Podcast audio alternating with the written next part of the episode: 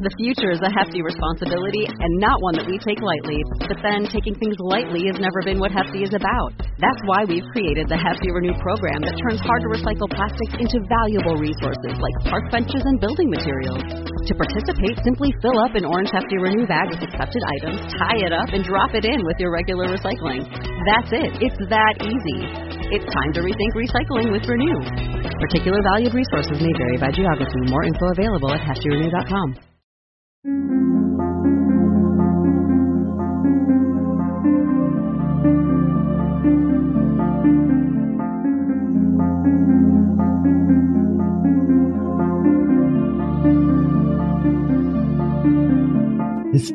tells the story of the world and of our lives. Sometimes that history goes bump in the night.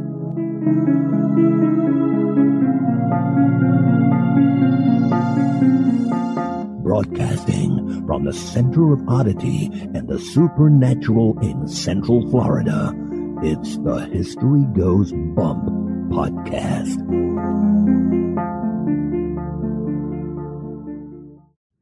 Hello, you spectacular people. Welcome to this 454th episode of the History Goes Bump podcast, Ghost Tours for the Theater of the Mind. I am your host, Diane. And this is Kelly. Yay, Kelly's back. I'm back. We're back in the closet recording.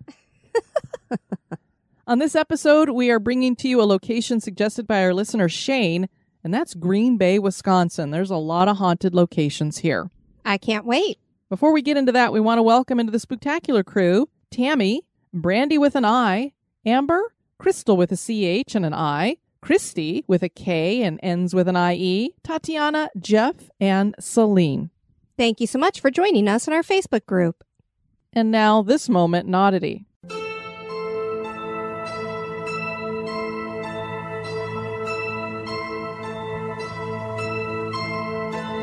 The moment in oddity was suggested by John Michaels. Many of us enjoy getting away from city lights and gazing up at the night sky, hoping for a glimpse of a shooting star or a UFO. Eugene Merle Shoemaker was an American geologist who studied the night sky in search of new comets, such as the Shoemaker Levy 9. He co discovered this comet with his wife Carolyn and comet chaser friend David H. Levy while at the Palomar Observatory in Southern California.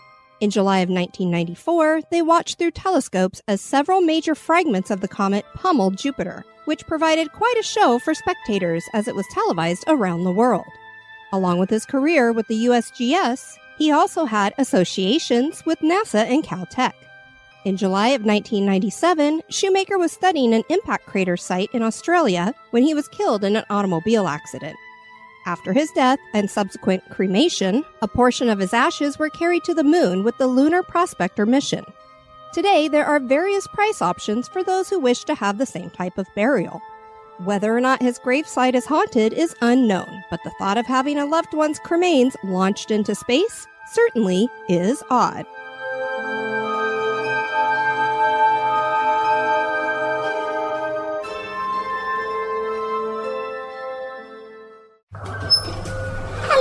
This is Victoria from victoriaslift.com. When I'm not taking those who must choose their destiny for a ride on the lift, I'm listening to History Goes Bump podcast. History isn't boring, it's terrifying. The past remains with us, and so do its spirits. Can you hear them calling? They want you to know their stories. Listen now to their voices and the truth from the past. And now, this month in history.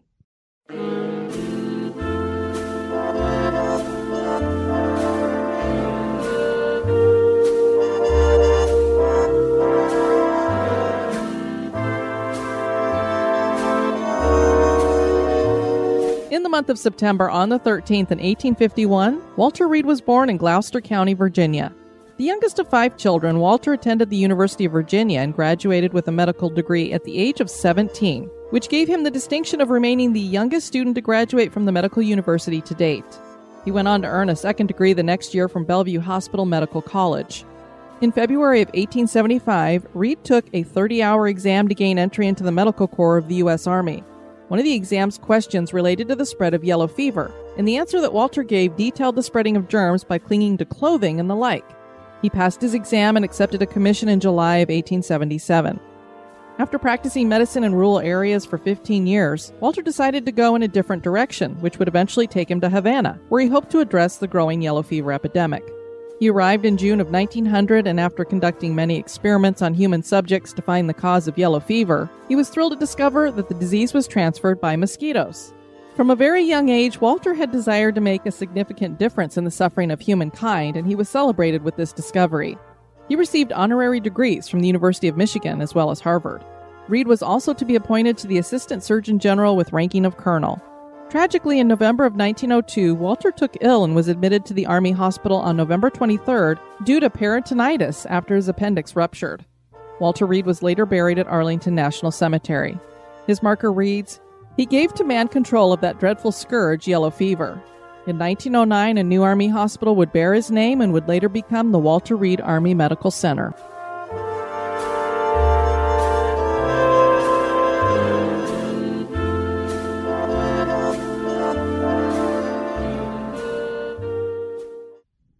When people hear the name Green Bay, they probably imagine people in football jerseys with large triangles of fake cheese atop their heads. Cheeseheads? Exactly. The city is so much more than just a hub for football, even though it is nicknamed Titletown. This is a city influenced by many cultures, from the early Native Americans that were here first, to the French, to the British, to the Dutch, to the Irish, and to the Belgians. Their burial places and businesses and homes all seem to be touched by an essence of the supernatural. Join us as we explore the history and hauntings of Green Bay, Wisconsin.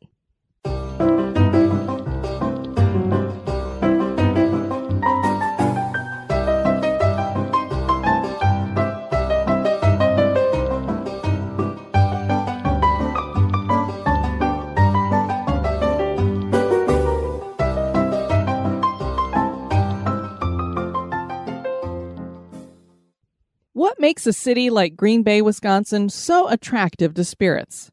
Is it being located on a major waterway like the Fox River? Green Bay sits at the mouth of that tributary. Could it be the early settlement of Native Americans who came here because of the fertile land? Indigenous tribes had been here for centuries.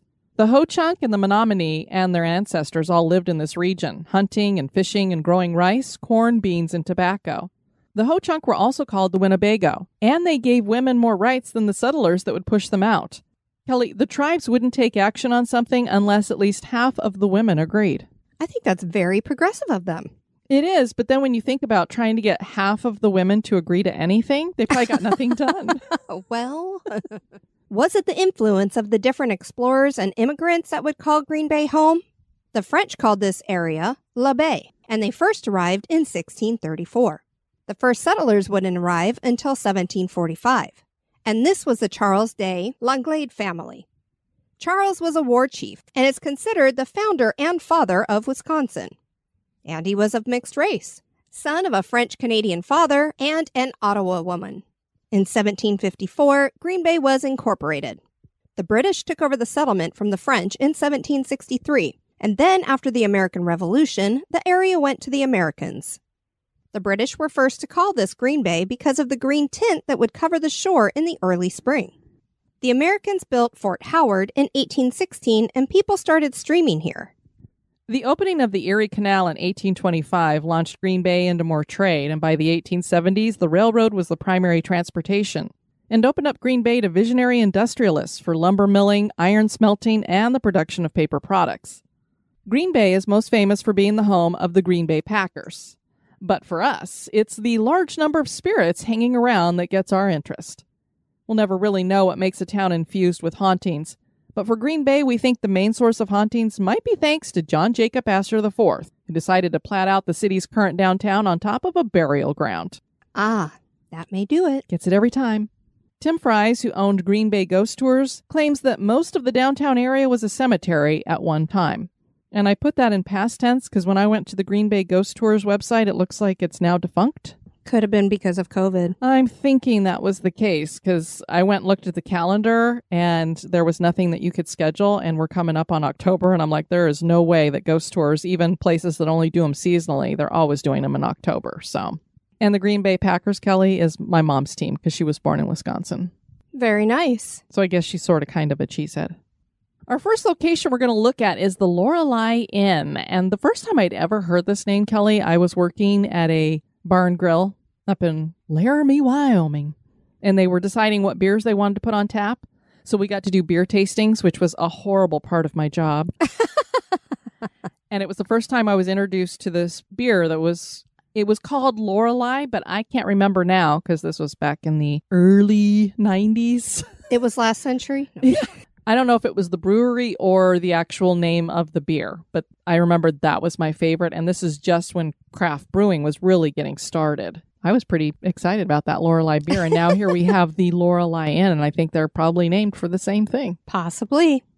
The Lorelei Inn started as a smaller building that was a bar called Bob's Alois Tavern in 1930. In 1952, it was bought by a German man named Tom Eschewet, and he changed the name to Lorelei Inn. Inspired by the legend of a beautiful woman who threw herself into the River Rhine after her lover left her for another, and she changed into a siren. Woo, woo. Sorry. Not that kind of siren, Kelly. She then went on to lure sailors to their deaths. Tom was able to expand the bar into a much bigger restaurant when the gravestone business next door moved across the street. The restaurant offered German food and beer, of course. In 1970, Tom's son Dave took over the restaurant and ran it until 1980 when he sold it to the Kubiak family. They ran it until 1983, and then Len and Marilyn Hack bought the restaurant in August of that year. Their son Dave now owns the place, and he's basically had this place in his life from the time he was a teenager. His sister Lynn and niece Megan are co owners. They still use Tom's recipe for their German dishes, and their beer list has been expanded to include craft beers, and this was one of the original places to serve imported beers. You think Wisconsin is a pretty big beer place, so that's a pretty big deal that this is one of the first places that had imported beers. Nothing bad seems to have happened at this location, but people claim it is haunted.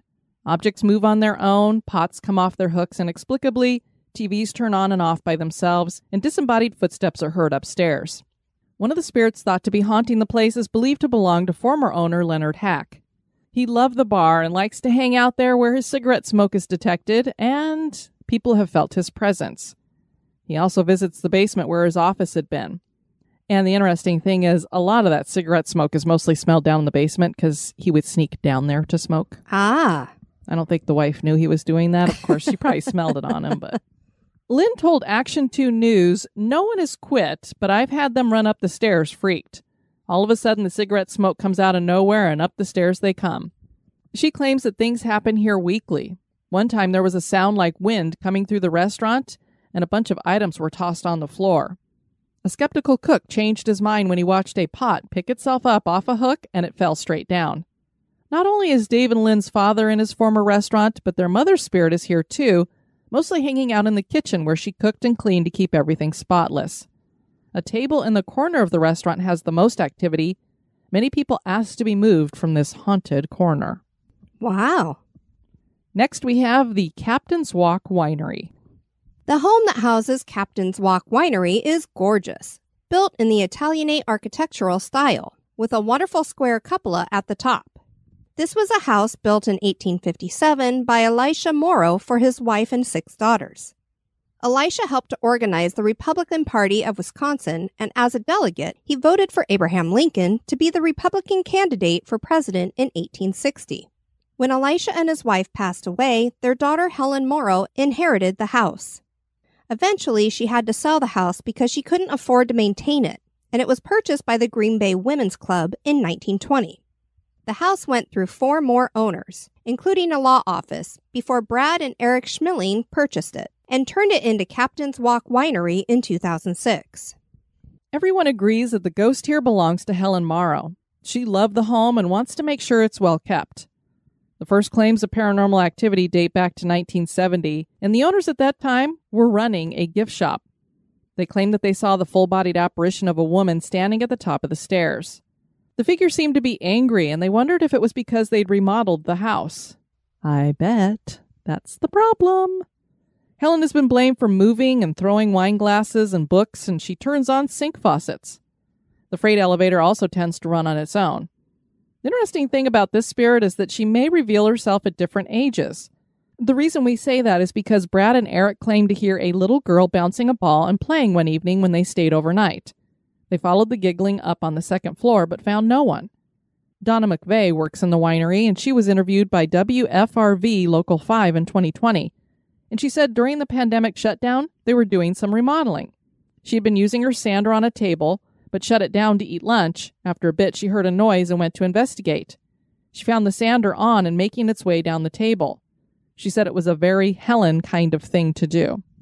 Wow. And people see, like, they hear this child, they see this full bodied apparition of a woman. So it's like, does she show herself like when she was a little girl and then sometimes as an adult woman? Who knows? But I wonder why it couldn't possibly be more than one spirit. Which could be the case too. Right. I'd be kind of ticked because a traveling sander on a wood table is not a good thing. You're going to have a messed up table. Yeah, but it is dirty work. And if somebody's going to do it for me, I'd probably be like, eh, okay, you have at it. Just follow the grain, darling. Just follow the grain. Magic Code 12 wrote on TripAdvisor While waiting for the tour to begin, everyone taking the tour was standing in the foyer. Where my mom and I were standing, we could see one of the bathrooms. The bathroom light was on, and as we were standing there, the light went off. One of the women standing next to us said that she had just used the bathroom, and the light was a switch, not a motion sensor light. So I'm assuming they turned to her and asked, since she'd just been in there, does that light turn off when people come out of the bathroom? And she was like, no, there's a switch. Sure. So who knows? Was that uh, Helen flipping the lights off, saying, let's save some electricity around here? No kidding. Next, we have St. Brendan's Inn. This is located at 234 Washington Street.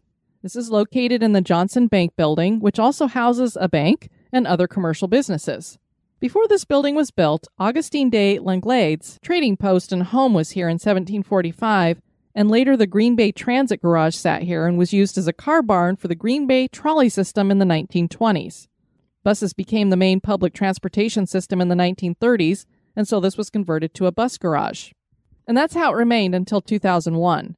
After the buses were moved out, the city realized that the site was heavily contaminated.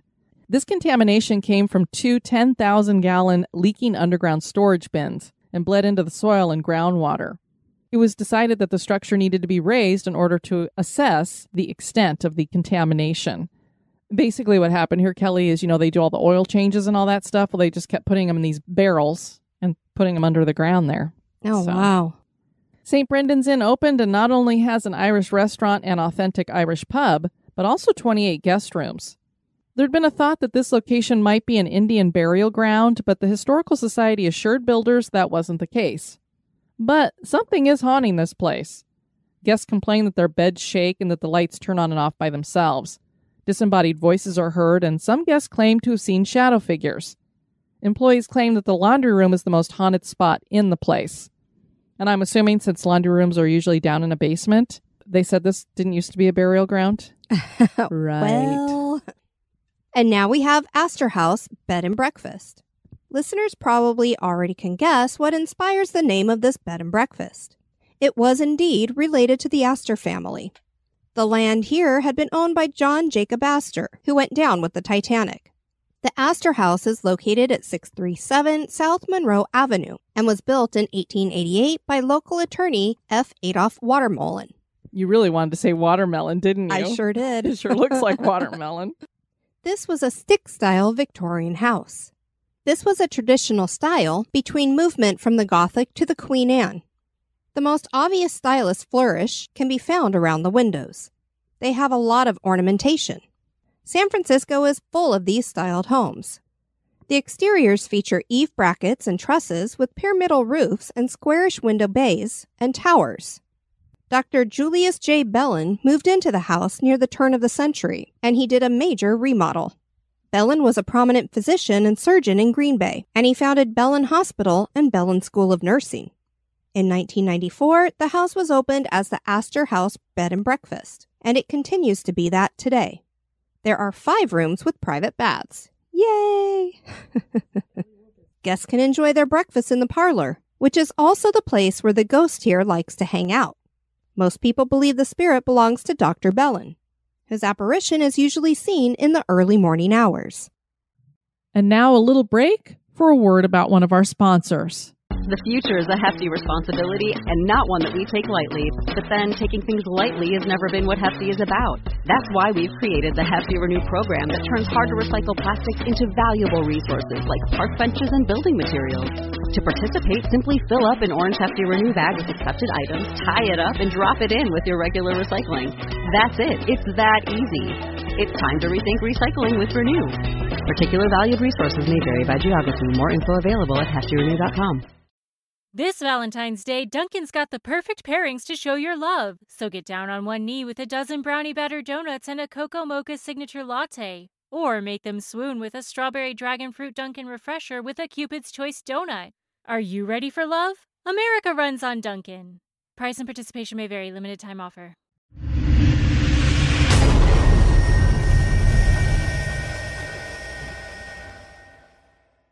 Next, we have Titletown Brewing Company. This is located at 320 North Broadway. Before the brewery called this building home, it was the Chicago and Northwestern Railway Passenger Depot. The building was built in 1899. Many famous people came through here, like Nat King Cole, Buddy Holly, President Taft, President Franklin Roosevelt, and President Eisenhower. The railway stopped service at the depot in 1994, and then the building sat vacant for two years. A group of investors bought the building in 1996 and remodeled it into the brew pub. In 2013, the company decided to expand into neighboring warehouse buildings and opened a full service brewery with a tap room. The restaurant remained in the depot until the pandemic. The depot is now leased by the Depot Gastropub, and they have TBC beers on draft. Titletown Brewery, tap room, and roof tap are still open in the neighboring Larson Canning building. Kelly, this has a glorious smokestack atop the building with Titletown and letters running down the stack. Oh, how cool. Yeah, so it just looks really neat. The ghost here goes back to the depot times. People who've seen the apparition describe him as an elderly railway conductor. There have also been sightings of residual male and female ghosts who probably traveled through the depot at some point. And the sound of a train whistle is sometimes heard. And now on to the Ashwaubenon Bowling Alley. This bowling alley is located at 2929 Allied Street and is an independently owned bowling center. They offer cosmic bowling, so we are totally in. This location used to be a high end restaurant called the Salt Cellar. There were three themed rooms. The mahogany room had decor from a brothel. The oak room had a fireplace from a 1900 steamship, and the main dining room had a 125 year old bar. A man named Willard died of a heart attack on lane 17, and people believe that he haunts that lane. He plays with the ball return and scoring computer. People feel as if someone's hovering over them on that lane. This is the only lane that has these issues with the lane turning on by itself and with the computer. The haunting carries over to the lights that turn on and off by themselves. Objects move on their own and disembodied voices are heard. Local 5 interviewed Brandon Cole in 2021, who was a longtime bartender. He told them that one night he was cleaning up after the bowling alley had closed and he felt like someone walked behind him and touched his back. He said, It felt like as if another bartender passed behind me, like they would as they would put their hand on your back so you don't back into them. The hair on my arm stood straight up. Was a pretty weird feeling. There was only one other person in the place, and this was a manager who was in an office. Another evening, a manager asked Brandon if he had turned the lights off on her. He had not. She also asked if he had just been upstairs walking around, and he also hadn't done that. They checked the upstairs, and no one else was in the building. Next, we have the Kewaunee County Historical Society Museum. There are 19 rooms of artifacts in the Kewaunee County Jail Museum that is run by the Kewaunee County Historical Society. So, yes, this is a former old jail. So, you know we love this one. And it's ingenious how they have themed out each of the rooms. This isn't just an old jail for people to walk through. It presents tons of artifacts from all different aspects of the county's history but it retains the essence of the jail also. Before this current jail was here, there was the first Kewaunee County Jail that opened in 1862. An inmate named Joseph Bushy set the jail on fire and it burned to the ground. Bushy died in the fire and is buried on the grounds. It's sad when one hears that the reason he was in jail was because he stole some clothes off of a clothesline. The new jail opened in 1877 and remained open until 1969. The jail was built by John Janda of Kewaunee. Since this was an old county jail, as you all know by now, the sheriff and his family lived on site. There was no running water and no electricity. Wood stoves were in each room to provide heat. The wife cooked the meals for the prisoners. 39 sheriffs served over the nine decades the jail was open. There were several jailbreaks. A brass key was made from a water faucet but was found in a porthole before it could be used. A 20 year old man serving 90 days for theft used a toothpick to open the main door of the bullpen. I don't know how you use a toothpick to pick a lock. After he got out, he stole Green Bay Packer player Max McGee's car and was promptly arrested again. Another prisoner was in taking a bath and took a leg off the tub, and he struck the jailer on the head with the leg and escaped. He also stole a car, but when he got picked up for that, he'd made it down into Iowa. When the jail closed in 1969, the county wanted to tear it down, but was saved by a vote. It was decided to turn it into a museum that opened in 1970. Tim Fries investigated here, and he used a small flashlight to try communicating with the spirits. He thinks he communicated with the spirit of a five year old boy. He also got a strange feeling that made him weak and caused a sharp pain in his head. He told a historian at the museum about his experience and was told that the skull and bones of a five year old Native American boy had been dug up and moved around by construction workers who were excavating the dirt from the museum's basement. The bones were eventually reburied on the grounds. There's believed to have been a Native American burial ground here before either jail was built. Next, we have the Green Bay Theater, which is located at 217 East Walnut Street. This was built in 1900. It was one of the last 19th century modern style theaters in the nation. Later, the building became Vic Theater and Orpheum Theater. The exterior of the building was changed in the 1930s to an Art Deco style. By the 1990s, the building hosted two different nightclubs, Envy's and Confetti's. Confetti's had the largest dance floor in the city. Today, the building seems to be vacant, at least in regards to the living. There are spirits here just like every other former theater. When this was still the Green Bay Theater, legend claims a double murder and suicide took place. A beautiful local actress was playing the lead in a play entitled Because She Loved Him So. During rehearsals, she fell in love with her co star. There were a couple of major problems, though. She was married, and so was he. That didn't stop the duo from getting together, and on one occasion they were doing their thing in the theater's balcony. The actress's husband discovered the two and pulled a pistol from his jacket.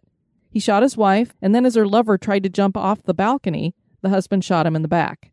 The husband made his way down the balcony steps and, apparently grieved by what he had just done, he took his own life.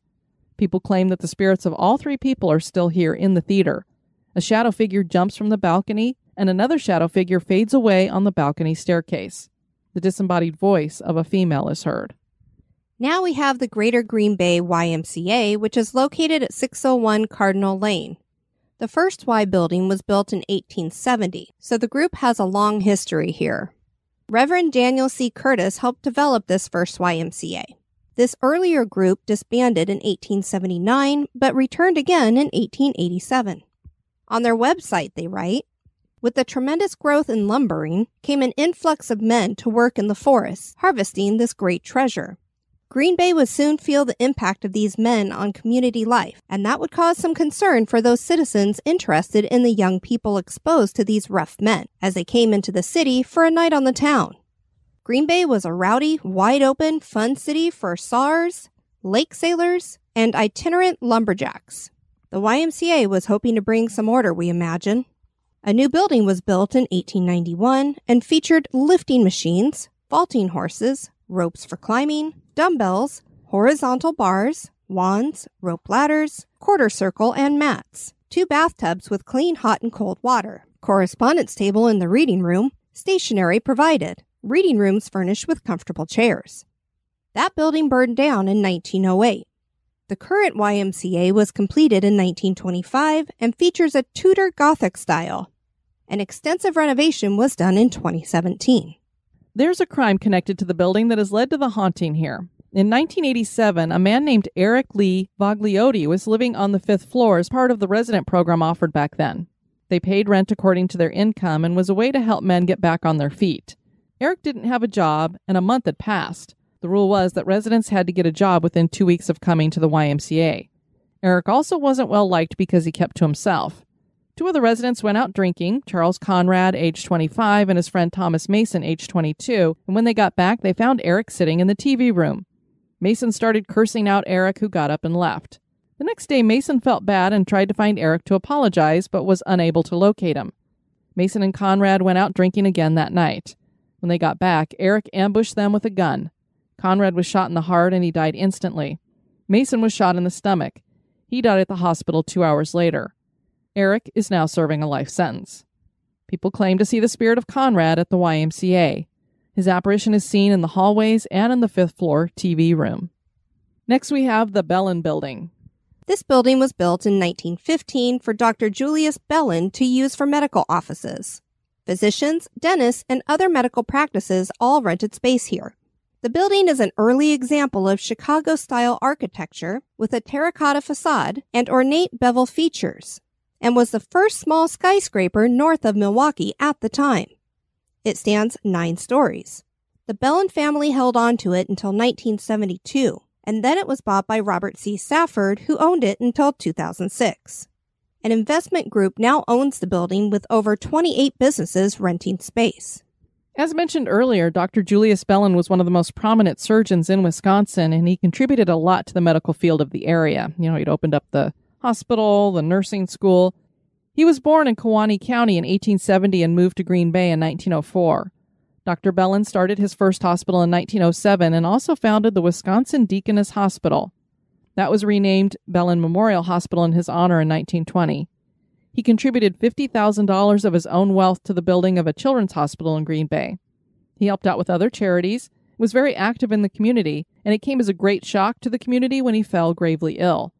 Doctors couldn't figure out what the problem was, and Dr. Bellin passed away. He was only 58. It's bitter irony that a doctor would come down with something that a whole fleet of doctors couldn't figure out was going on. Yeah, very much so. Legend claims that the ghost who haunts this building belongs to the man for whom it was named. He's not just hanging out at the Astor House. Dr. Bellin haunts the Bellin building too. Tim Fry says of the good doctor, Dr. Bellin was a pleasant man in life. He still is in death. Dr. Bellin does like to play games in the elevator. He likes to keep you stranded sometimes, or brings you up when you're supposed to go down, or down when you're supposed to go up. The building has a unique manual elevator. It's one of four left in the U.S. Business owners have claimed to see the apparition of a man in his 50s wearing a black suit and tie. He's always smiling when spotted. And then this last place I think is called Grace Manor. I found a couple of comments about it. Marcus says of his apartment in Green Bay, I live on Monroe Avenue and our apartment is haunted. I've only seen the figure of a woman dressed in 1920s fashion, which is also the same time our building was built. Every night around 12:30 you can hear her walking in our kitchen. Then the water will run for a second. Then she walks back towards our bedroom. My brother-in-law says he has heard a woman say hello to him and no one will be at the apartments. Very strange stuff. But she keeps to herself for the most part, so I don't mind her. And from the same location, Paula wrote, my daughter just moved into Grace Manor on Monroe Street a couple months ago. At night, she hears odd things, and when she checks her kitchen, cupboard doors are open and pictures have fallen. Also, the microwave door will open and shut by itself. Now she leaves her television on at night. It's the only thing she can do to get some sleep. We're thinking about calling for some help to rid her apartment of this ghost. I think it's interesting that both of them seem to have the hauntings going on in the kitchen. That's true. Maybe they like to cook. Yeah. Green Bay has a lot more to its history than just football, and much more than team spirit. There seems to be many spirits in this Wisconsin city. Are these places in Green Bay haunted? that is for you to decide. Lots of great stuff there in Green Bay. We'd love to have you guys check out our website at historygoesbump.com. And if you want to send us some feedback, you can do that at historygoesbump at gmail.com. We did get some stuff that we wanted to share with everyone. First, Debbie said, Hi, guys. I enjoyed your Hank Williams podcast on YouTube this morning. Hank Williams has been a familiar fixture in my family. My father, who was a musician and 50 years old when I was born, was friends, drinking buddies, and neighbors with Hank and sometimes jammed with him. An experience that my dad discussed with Hank may have inspired the reference to a quote, hot rod Ford and a $2 bill when he was writing one of his songs. My father has long since passed, my mother, who is 25 years younger than my dad, is still alive and was one of Hank's greatest fans. She was also a cemetery preservationist and cemetery historian. She read and often frequented the cemetery where Hank is buried. Mom has never told me about any Hank related ghost stories, though. She also worked to restore the Lincoln Cemetery, an African American cemetery in Montgomery where Rufus Payne is buried. That cemetery was a nightmare. One could not imagine the horrible state of some of the graves before she and her crew got in there and worked so diligently and there are tons of unmarked graves in that cemetery as well as years of neglect. Back to my point, there's a historic marker memorial to Tetot, but no one is exactly certain of his exact burial site. Just thought I would throw that at you. Thanks for doing what you guys do so well. I enjoyed meeting you in St. Augustine and would love to attend another live event. That would be awesome. We love Miss Debbie. We do. And, you know, I thought here they can't find the gravesite for Tetot. And when you think about it, he inspired Hank, and he, all these musicians that were inspired by Hank were indirectly inspired by Tetot. And there's nothing to give him any kind of real honor. So I know. very sad there. Glad that her mom is doing that. And how amazing that her father used to jam with Hank. exactly. And also that her father might have inspired that song. We also heard from Melissa. Hey, y'all, I love this week's episode. I'm in my 40s, and Hank has been a legend for locals my age and older. She's from Montgomery. When we were in high school, it was the thing to do to go have a beer with Hank. We'd sneak into the graveyard, respectfully sit next to his grave, have a beer, and pour some out for him. It wasn't uncommon to see a strange mist formation while there. Wow. People have long spoken of seeing him around City Hall, and there used to be a statue of him in the neighboring park. The statue's been moved to a more visible location downtown, but sightings around City Hall continue. Y'all mentioned the Cadillac that he passed away in. It's located in Hank Williams Museum in downtown Montgomery. And she pasted a link here to the museum and his statue. And then she let us know that downtown Montgomery is full of haunted history. The city was the birthplace of the civil rights movement, and on an uglier note, was a major hub in the slave trade as well. Gotcha. Well, it's someplace we definitely want to get to, and I really want to see that car. I know. I, that's why I told her. I want to see that car. And I mean, it's not that far for us to go up to Montgomery. And Preston wrote in the crew, very excited for this one. I've been to Hank's grave many times and it's very nice. His grave and the monuments are all surrounded by astroturf. Now, I'd seen a picture and I was like, surely that's not astroturf, but sure enough, it is. People kept picking grass out of the ground to take as souvenirs and it wouldn't grow, so Hank Jr. had the grass replaced by astroturf. There's also a sign up asking people not to desecrate the sacred place. People also like to leave full bottles of beer on his grave. I definitely think he and Audrey still loved each other. She just couldn't stay with him because of his problems. They're buried next to each other. Her parents and his mom are also buried there. And there's space where I presume Hank Jr. will be buried. If you want to go visit his grave at midnight like Alan Jackson did in his song, don't do it. The cemetery is closed from dusk until dawn, and police do patrol the area pretty heavily. There's a police station across the street from the cemetery entrance. and I think that's probably wise. Legend has it that if you stand in front of his grave and play a Luke Bryan song, you can hear him rolling over. Oh, jeez. Goodness. The whole cemetery is worth a visit. There's a lot of history here. They've got a Civil War, killed in action burial section, a pauper's field, a former president's father in law, a haunted mausoleum, a section for French pilots who passed away during training for World War II, and a bunch of really nice old graves. And he included a bunch of pictures, so that was cool. Also, want to let you guys know we are producing these Redux episodes for our executive producers, and our most recent one that we just put up is on the Salem witch hunts. We did a revisit of that, especially now that uh, we all went to Salem together. Yes, indeed. So if you want to check that out, it's at the $5 and above tier. Just go to historygoesbump.com and hit the support the show tab and find out how you can join up as an executive producer at either Patreon or PayPal. Either one works. And then finally, Kelly, we had an interesting thing happen this morning. I had told all the listeners that when your mom was passing that you had told her that you'd love for her to visit, and we think we might have had something happen this morning. So Kelly, you came home yesterday, actually last evening. So you just left your suitcases and we went to bed because we were tired. So you were unpacking all of your stuff this morning. And your mom had these extra pads of paper that, you know, are these notes that you take in the kitchen, write your shopping list on and stuff. Right. She had several stored, so I left some with my dad and brought some home. And one of them had a magnet on the back of it. So you're like, I'm just going to slap this on the side of the refrigerator. Well, sure. Why not?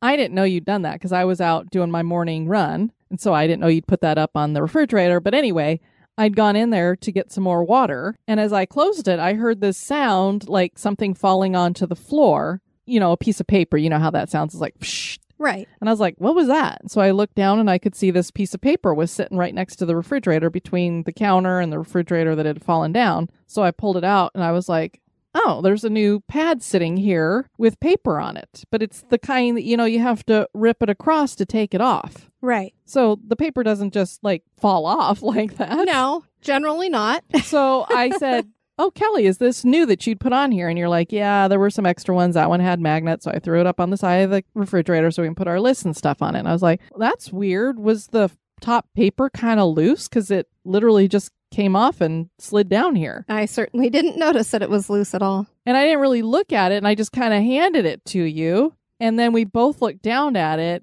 and your mom had written on it. She did. So the actual paper has a picture of a woman sitting in a chair and it says, Everyone's entitled to my opinion. However, my mom added an addendum to that. And so it now reads, Everyone's entitled to my opinion and sick sense of humor with a smiley face. So we both started crying because what are the chances that that piece of paper fell off that pad and that it would have something that she had written on just the, the first one? Right. And the thing about your mom is that she would do this kind of thing where she would get tickled by a comic or something that was in the newspaper and she would add her own commentary with it and send them to us in these cards. So we'd get these huge, thick cards in the mail yes. like once a week or every other week. And so it's just her kind of thing to add her own little thing to the pad of paper like that. Yeah, I love it. And what's funny is she would have no idea that you were going to look at that. She was probably going to be the next one to write a list on there. I'm sure. Yeah, she just happened to add that on. So it just, I don't know, very cool. So we kind of think that that was mom sending us a little message that she was hanging out and finally got to see our house because she never got to see it. Yeah, exactly. I certainly do. want to thank you guys for joining us on this episode. I've been your host, Diane. And this has been Kelly. You take care now. Bye bye. Bye-bye. This episode is brought to you by our executive producers. Dispatches from the Grave Digger. We want to welcome back into the cemetery Mona von Petersdorf. We're going to be putting you into a chest tomb. And welcome into the cemetery, Andrea Gray. You will also be going into a chest tomb. Thank you so much for supporting History Goes Bump. Be sociable. Drop the chain rattling, neck biting, and shape shifting. And join us on Facebook and Twitter at History Goes Bump. Like the page and follow us.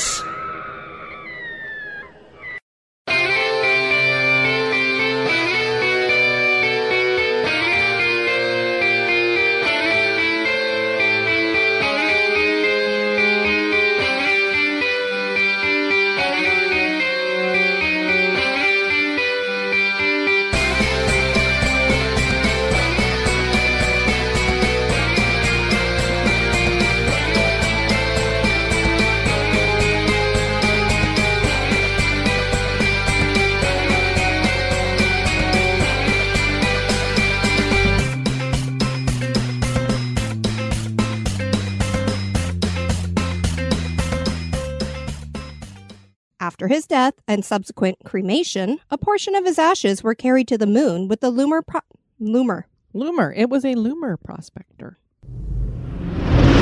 From a very young man, Walter desired. That's all, folks. From a very young man, Walter had desired to make a significant. Ah, you're keeping that in. burp. You're keeping that in. Not. You are keeping that in. Come on. He gave to man control of that dreadful scourge. Scourge. Scourge. It was a scourge. The Ho Chunk and the Menominee and their ancestors all ancestors. Their And sisters. It's their sisters. And their sisters.